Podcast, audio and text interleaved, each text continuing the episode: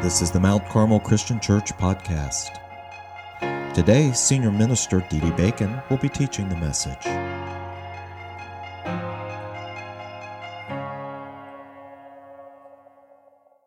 We've been working through a Bible book called Ruth. It's an Old Testament book, which means it's in the first part of our Bibles. And I encourage you, if you have your Bibles, whether they're printed or whether on, you know, on your tablets or phones, to uh, be ready. We're going to be looking at a passage in Ruth chapter 1, and then we will uh, end it on a passage in Ruth chapter 4.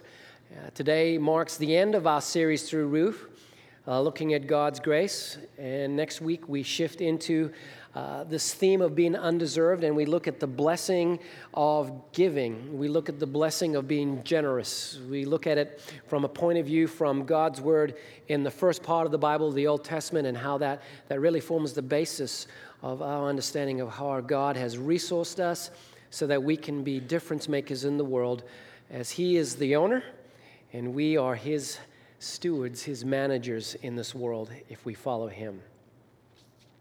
You know, uh, I think I shared this last week, maybe. But um, before it was a, a, famous movie, before it was a blockbuster movie, uh, I was really into Lord of the Rings. I read the books at least twice, I think, uh, at least twice before it became a movie. When I went to see the movie, I was thrilled by it. I was one of those guys, though, I was a purist. When I was watching the movie, I'm like, hey, wait a minute, that didn't happen like that. I know it didn't because I read the book. You know, I was one of those annoying types. My wife had to elbow me a few times because I was getting like, oh, just like I am at baseball games or soccer games or whatever. I was like ready to jump up and say, that's not right. Anyway, um, I love Lord of the Rings. Something that struck me about Lord of the Rings, though, that I hadn't noticed before until preparing for this message this past couple weeks ago, actually, was the fact that The Lord of the Rings is a book that begins and ends in the same place. And if you notice that, the book begins with the Shire, it was the place where the, the little hobbits live. And it actually ends, the last book ends in the Shire with the hobbits returning, of, transformed by their adventures, but they return to the Shire. And it struck me then as I was preparing that while the Lord, the Lord of the Rings begins and ends at the same place, and I think it's called a book ending, I came to notice too that our Bible book for this month also begins and ends in the same place. Our Bible book in Ruth begins in Bethlehem with a conversation between the people of Bethlehem, of that village, and one of the characters of the book, Naomi, who is Ruth's mother in law. And it ends in chapter 4 with a similar dynamic where the people of the town, Bethlehem, talk to Ruth uh, talk to Naomi, excuse me, in, in a very similar way. But obviously, there's a major difference because the story of Ruth is not about Naomi or Ruth, even though the book is named after her, or Boaz, an individual we are introduced as one of the characters, very important character in the story. The story of Ruth is not about these people. The story of Ruth is about God. The story of Ruth is about the God we serve because the God of Naomi, the God of Ruth, the God of Boaz, the God of the individuals that become their descendants is the God of Jesus, whom I follow and give my life to, whom I know many of you follow and have given your life to. And this book provides us insight into God's grace. That is, to the way God has chosen to interact with each of us, which the Bible says is a way that is undeserved. We don't deserve God's kindness. We do not deserve God to treat us better than we deserve, but the story of Ruth affirms that, and it's a testimony that runs throughout Scripture. The story of Ruth is about God. And what we learned in chapter one was the tragedy of this family Naomi, and her husband and her two sons flee Bethlehem because it was a season of drought, and they go to the land of Moab. In the land of Moab, Naomi's husband dies. Her two sons marry Moabite women. One of them is Ruth. But those two sons die. And at the end of chapter one, we discover that, that, that Naomi comes back to Bethlehem. She comes back with Ruth, who says, I'm not going to leave you. I'm going to commit my life to you. And it's just a beautiful piece of scripture that that's just shows the dedication of, of, of a person to another in love. But the, the story of, of chapter one is that we found out that God's grace, God's grace means that God is with me in my bitter seasons. Because Naomi comes to the end of chapter one and she says, Don't call me Naomi. My name is Naomi. Naomi means plenty, full. And she says, I'm not plenty, nor am I full. In fact, call me Mara, which means bitter, because that's where my life is.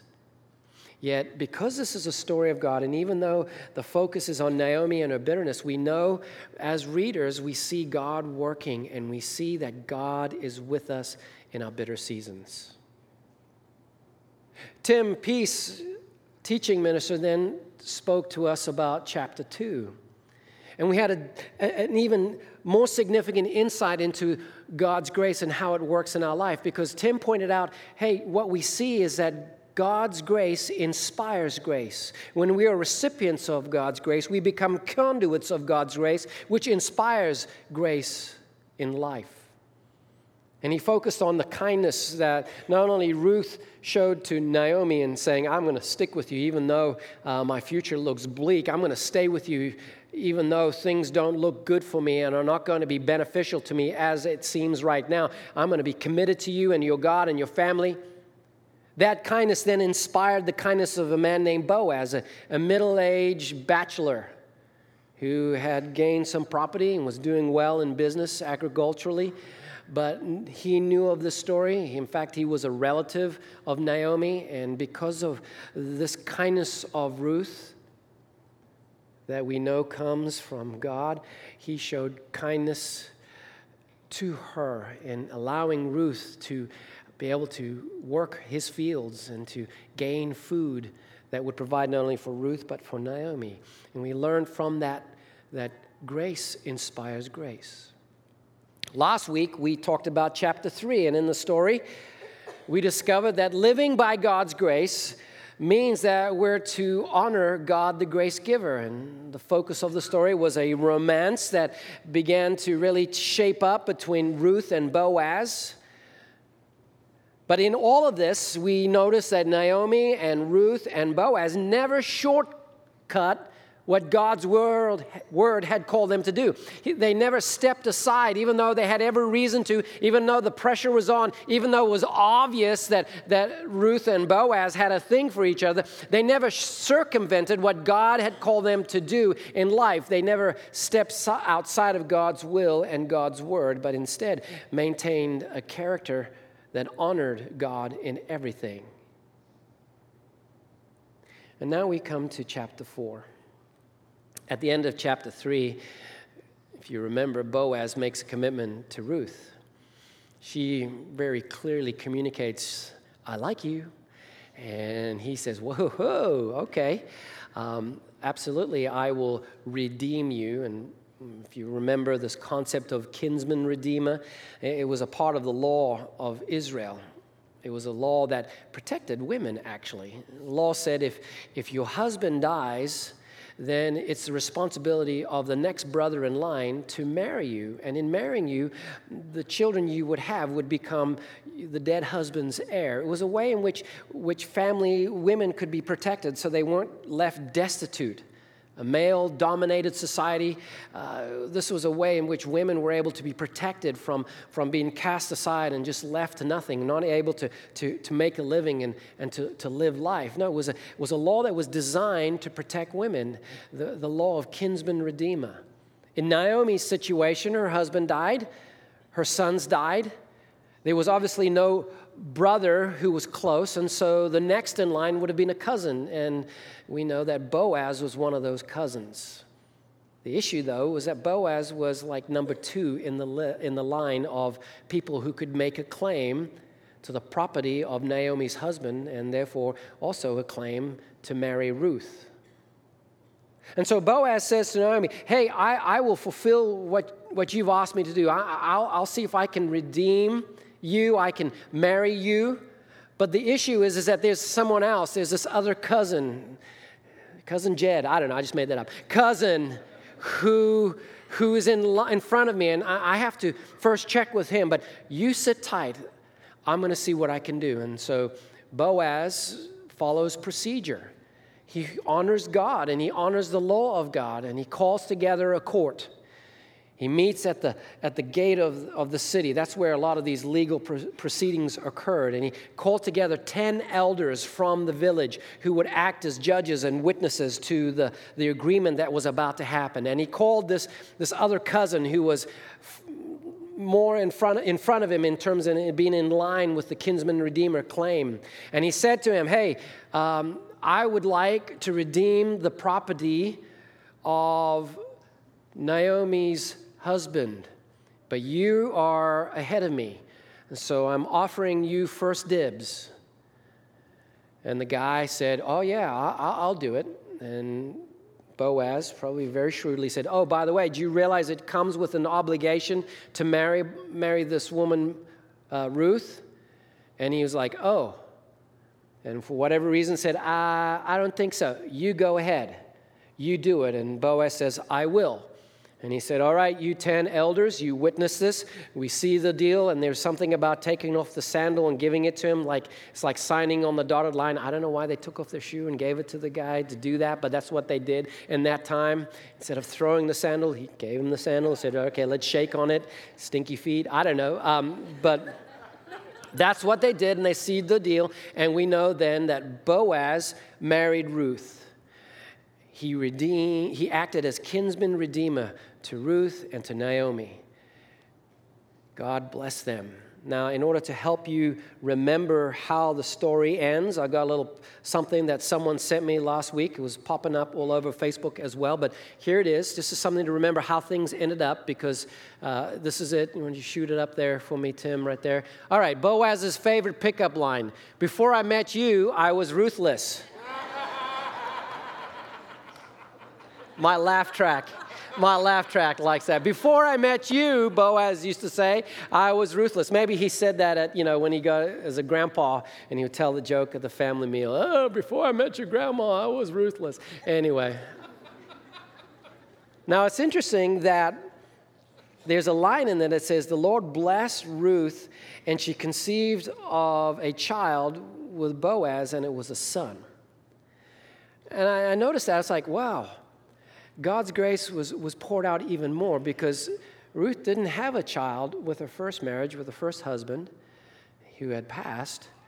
God hadn't blessed her in that way. But now with Boaz, she was blessed with a, with a son, which meant now there was an, an heir to the property. There was a, a, a way the line of Naomi's uh, sons and husband could continue. It was a major blessing in the life of Ruth and Naomi and Boaz. And chapter 4 ends with this picture of this baby boy who is born and the town celebrating that.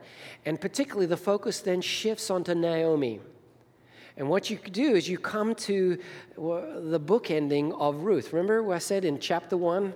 Chapter 1 ended with the focus on Naomi having a conversation with the townspeople of Bethlehem. And in that, she's like, uh, Don't call me, don't call me uh, Naomi, call me Mara, bitter. And now we have this ending in the same place where we began. And so if you have your Bibles, let's, let's just read that because this is actually beautiful and I believe captures the essence of this, this entire story. It's quite a beautiful thing. So Ruth chapter 1.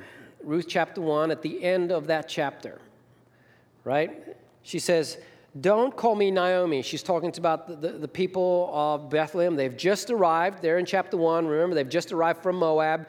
They come with, you know, widow as widows. Don't call me Naomi, she told them. Call me Mara, because the Almighty has made my life very bitter. I went away full, but the Lord has brought me back empty. Why call me Naomi? The Lord has afflicted me, the Almighty has brought misfortune upon me. Now, let's remember who is the, the focus of this story? It's God. And what is, what is Naomi saying about God? Naomi's saying, the Lord God has afflicted me. He has brought me into a season of bitterness. I went away full and I have now come back empty. But we know that God is with us even in our bitter seasons. And we know in the duration of the story, we now come to the ending, the book ending, if you'd like, where we see a conversation again between the townspeople of Bethlehem making commentary now regarding the station of Naomi. And so we go to chapter 4, verse 14. The women said to Naomi, the women of Bethlehem said to Naomi, Praise be to the Lord. I'm still talking about God, right? The God who Naomi said, You brought me to bitterness, but now we're talking about God after what has happened. Praise be to the Lord who this day has not left you without a guardian redeemer. May he become famous throughout Israel. He will renew your life and sustain you in your old age. For your daughter in law, a Moabitess, a foreigner, who loves you and who is better to you than seven sons, has given him birth. Then Naomi took the child in her arms and cared for him. Now hold those two pictures in your mind. Naomi returning from Moab, entering into Bethlehem, and people seeing her and saying, Oh, it's Naomi. And she's saying, Don't call me Naomi, call me bitter. And now, Naomi, being praised by the women of Bethlehem, and them saying, God has blessed you, and her taking that baby boy in her arms and holding that precious child. And of course, all grandmas love their grandbaby boys, right? I mean, there's something special happening there, but there's more to this. There's more depth in this because this baby boy represents to her. This small baby in her arms represents to her the God she serves and how he has blessed her. The God, she said, had afflicted her with bitterness, has now blessed her with this little boy returned to her her life, brought her to the place of Naomi once again, full and plenty. You know, what has struck me about this whole story, what has hit me in the heart, when it comes to the God we serve, when it comes to the fact that this is the same God that I have dedicated my life to, that I have I, have accepted His grace. What this tells me is that the God that we serve is a God that is with me in my bitterness and brings me to a place of fullness. But He is a God that is concerned with the small. He is a God that that doesn't appear in the big because our expectation as we think about god we have this expectation that, that god is always in the big. He's always in the in the lights and the camera and the lightning and the thunder and the, and the moving uh, multitudes and the rumbling and the earthquake and all the craziness that, that exemplify the, the power and presence of god. No the god we serve is a god that does most of his work his best work in the small. And those whom many might consider insignificant, to those who are broken, to those who are empty, to those who are discouraged, to those who are struggling, to those who are ordinary schmoes and Mrs. Ordinary Schmo. Schmoette? I don't know. That's the God we serve came across a story that I think illustrates this very well. British pastor Matthew Hosier writes about a missionary friend who had moved with his family to do mission work in a Middle Eastern country. And in this environment, in this culture, this family learned that during festival days, it was to practice that when there was a festival day, friends and family would come over to your house and visit. Would celebrate the festival by entering into your house, and you would share food and, and, and share treats and honor them for their visit.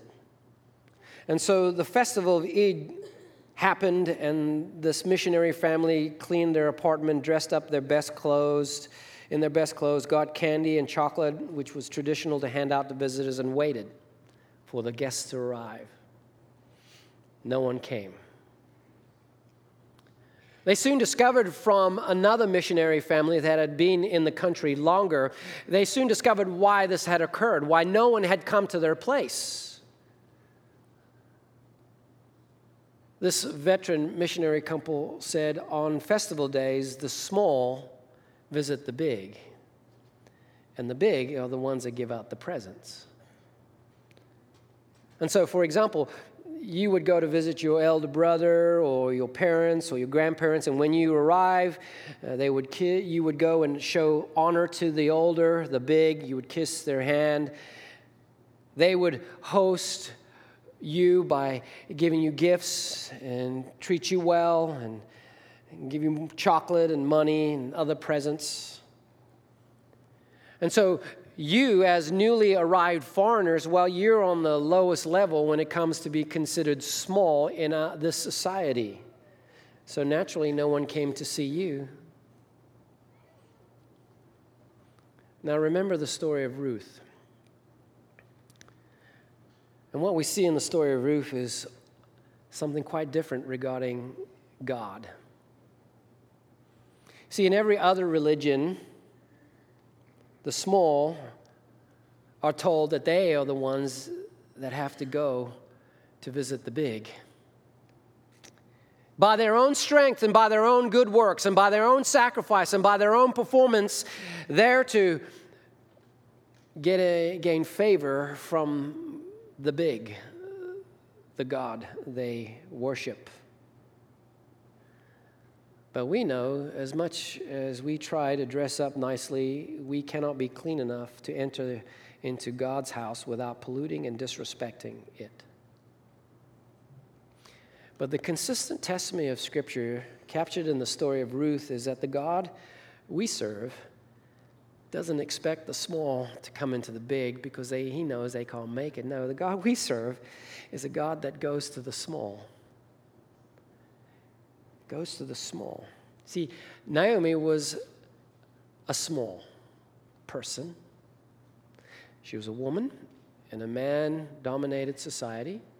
She was a widow, which meant she had no husband and provider to protect her, no sons, and she was unable, mm, in many ways, to be able to provide for herself because she could not access her husband's resources to take care of her and her family. Ruth was even smaller because not only like Naomi, she was a widow, not only like Naomi, she was unable to access the family resources of her husband, but she now was also a foreigner, a stranger in a, in a community that did not accept her because of her race. Yet both women in this entire story we see commit themselves to God in the small of their lives. And God comes to them in the small. Because where God is, is automatically transferred, transformed into something big and significant. I mean, there's no greater example than Jesus, whom we celebrated his work in our communion time, right? The story of Jesus is that God became small. God became flesh and dwelt amongst us, the scripture said. God, the big, became small so that we might have opportunity to be blessed in the big. He humbled himself totally to become small so he could visit us in our squalid house. And because he was God, he was big and he played the role of host and gave gifts to us that we did not deserve. That's why it's called grace. See, the story of Ruth with its bookends reminds me that God transforms the small into the significant. God transforms the small into the significant. And this story is all about small. It's a small little book. It's all about small. It's, it's from the perspective of women, widows. It's, it's not about the intrigues of the palace and war and conquest and, and the, the issues of nations. It's about small things in life, about economic downturn, about making hard decisions to relocate your family to a new home. It's about dealing with the loss of a loved one and about issues that have to do with, with the estate. It's about, it's about trusting God to provide and, and trying to figure out how am I going to put bread on the table. It's about romance. It's about parenting and marriage. It's about being a grandparent. Everyday stuff, small stuff. And all, all these things, you and I need to see that the God of Jesus is the same God of this story of Ruth. And like Naomi and Boaz and Ruth, when we honor God in the small, when we invite God into the small and are faithful in trusting God in the small of our lives, God turns the small into significance. That's what Jesus was getting at when he said, The kingdom of heaven is like a mustard seed, a tiny little seed which a man took and planted in his field, though it is the smallest of all seeds, when it grows, it is the largest of garden plants and became a tree, so that the birds come and perch in its branches. If you want to think about how it is you're to operate in life in this walk of faith, in being a, being a Jesus follower, being a Christian, the focus needs to be on the small. Because God transforms the small of our lives, where all of us live, into significance. And the question that I ask then is as we look at the example of Ruth and Naomi and Boaz and, and the story that's contained and the message that we're told about the God who, who has given us grace that we did not deserve and, and meets us in the small, the question is then is if I want to live a life of significance, how does that happen? Well, that happens when I give myself to practices that invite God into the small, that submit to God the small, the day to day the matters of my, my life and the calling of my vocation. For me, I've been uh, blessed by an encouragement from a fellow minister friend of mine who said, You need to consider this practice. And it's a practice that you, you do two to three minutes, maybe three or four times a day. Nothing major, nothing heavy. But it's a, a way in which I have come to find helps me focus and invite God into the small. It's a practice that has its roots in Jesuit tradition. It's called the examen. And I'm going to share with you some details of how that works. Examen begins when you take a moment to be still. Take a deep breath in and out. When you, when you come in, you can kind of do a, an ancient Eastern Orthodox practice where you breathe in, you acknowledge that God is with me. When you breathe out, you confirm that you are going to focus on God. Be still. Second step is give thanks. After you, you take that moment to be still, just take a moment to reflect on what, where, what you've experienced. Uh, if it's first thing in the morning, thank you, God, for a good night's sleep. Thank you, God, for shelter of my head. Thank you, God, for the opportunity to have a cup of coffee. Give thanks. Third step is reflection. Take a moment after giving thanks, after ori- orientating your mind to Thanksgiving. Take a moment to consider where you are and what you're experiencing. How do you feel about the day? Are you feeling anxious? Are you feeling concerned? Are you excited? Are you feeling worried? Are you feeling angry? Are you feeling? Uh, are you looking towards uh, dreading the moment? Are you looking forward to uh, what's to come? Take a moment to reflect on on what where you are and what's going on, and in that, give that to God. Step four pray. Choose one feature of the day so far and pray. Turn your heart to choose one joy or sorrow or area to pray about. Give it to the Lord completely. And finally, step five, look toward the next hours with expectation. Tell the Lord that you are trusting in Him. look forward to the moment that even though it may be something you're dreading, that God promises, Never will I leave you nor forsake you. That if you hold on to me, the small is transformed into the significant.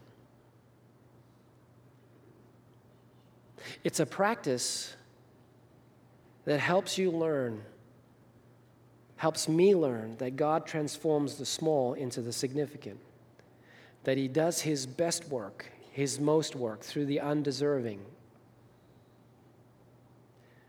Stuart Roche points out in a sermon that Ruth converted from the worship of idols to the worship of the living God of Naomi in that smallness, in that conversion, her faithfulness became significant in the story of God.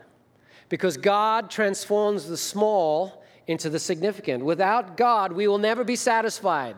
And if you're one of the people, the few people in this world that gains significant worldly experience, what you will discover that that significance is hollow and empty. That a life without God present in it means nothing. And so, if you have not made the decision to give your life to Jesus Christ, receiving the love that He has for you and being a conduit of that love, you will never experience ultimately the depth of significance. See, Jesus makes our small lives that appear insignificant deeply significant, and Ruth is an example of that. And Ruth was written, Ruth was written so that we might find out at the end of the book that she actually is a ancestor of a man named David who becomes king of Israel, a shepherd boy who slayed the giant, who is the great, great, great, great grandfather of our Lord and Savior Jesus Christ. In other words, because Ruth allowed God, welcomed God into the small, her life became quite significant. In fact, her li- life was pointed to Jesus all along. C.S. Lewis wrote a story about a man who went to heaven one day. Man was uh, given a tour by a tour guide. They have tour guides, I guess, in heaven, according to Lewis. As they were going through, there was a parade, and the man noticed at the head of the parade was this woman, this beautiful, regal looking, amazing lady. And the man said, Whoa, who's that lady? Is she the queen? Do you have queens in, in heaven? And the tour guy said, No, she's not the queen. Not at all. She's probably someone you've never heard of. Her name is Sarah Smith. And she lived in the suburbs. Well, she seems to be a person of particular importance, the man said. Oh, yes, she's one of the great ones. I don't know if you've heard the saying in your country fame on earth and in heaven are quite two different things. Man said, ah, know, I haven't heard that before. Well, who are those, all these young people, a part of the procession, these young men and women at her side? Uh, the host said, Those are her sons and daughters. Oh, she must have had a large family. No? You see, every young man or boy that came to her back door with a package of delivery became her son. And every girl that she met was her daughter. They're here because God transforms the small into significance. See, I don't want you to be deceived by the lie that your life is too small for God. I don't want you to be deceived by thinking that you need to spend it in search of self sustained significance. I want you to understand the message of Ruth placed there for a very important reason that we serve a God who transforms the small into the significant. I was talking to a group of men who Thursday morning about the call that Jesus made to his apostles, fishermen. And we noted that Jesus said to them, Follow me, and I will make you what? Fishers of He didn't say, Follow me and I'll make you missionaries. He didn't say, Follow me and I'll make you preachers. He didn't say, Follow me, I'll make you holy men. He said, No, I will make you fishers of men. I will take who you are, what you've been equipped with, your passions, your desires, your, the way you have been created. I will take who you are and the life that God has called you to be, even if it is small, and I will transform it with a new purpose because God transforms the small into the significant. So Jesus says, Follow me, and I will make you a welder for me who will affect men. Follow me, and I will make you a teacher of men. Follow me, and I will make you a housewife of men, an accountant of men, a business owner for men, a preacher for men, a woman who is a administrative manager for men. My purposes. God transforms the small into significant and the story of Ruth tells us that we serve a God who is seeking to come to us in the small if we will allow Him. If we will stop thinking and, and, and, and buying into the lie that, that it's up to us to be significant, but instead welcome God into our significance, into our small, and allow Him to redeem those things that we are at and doing so that God can transform the small into significance for him. I'm going to ask that we stand and we're going to close with prayer. I'm going to ask Larry and Ken come down. These guys are available to pray with you in person if you would like. But we're going to pray together, if that's okay. I'm going to pray a blessing on you. I'm going to pray that God will speak to you directly that as you go out from here, the, the words that are shared, the story that is being shared, the music that's being, being sung, and, and, and, and the, the things that we've done here will serve as inspiration, and that you will, you will align your life to the truth that God turns the small into the significant. Let's pray. Lord, I just thank you for your goodness and love to us. I thank you, the God that doesn't expect us, the small, to earn our way into your favor so that we might receive the blessings of the big. No, no, we can't do that on our own, no matter how good we are, no matter how nice we are, no matter how successful we are, no matter how much we have on our own account. We know that we can never be qualified uh, to stand in your presence, but yet you are the God who came in amongst us. You were born in that little town of Bethlehem.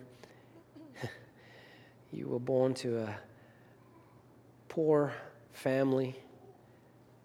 You grew up in humble circumstances in a, in a town that people said, What good can come out of Nazareth?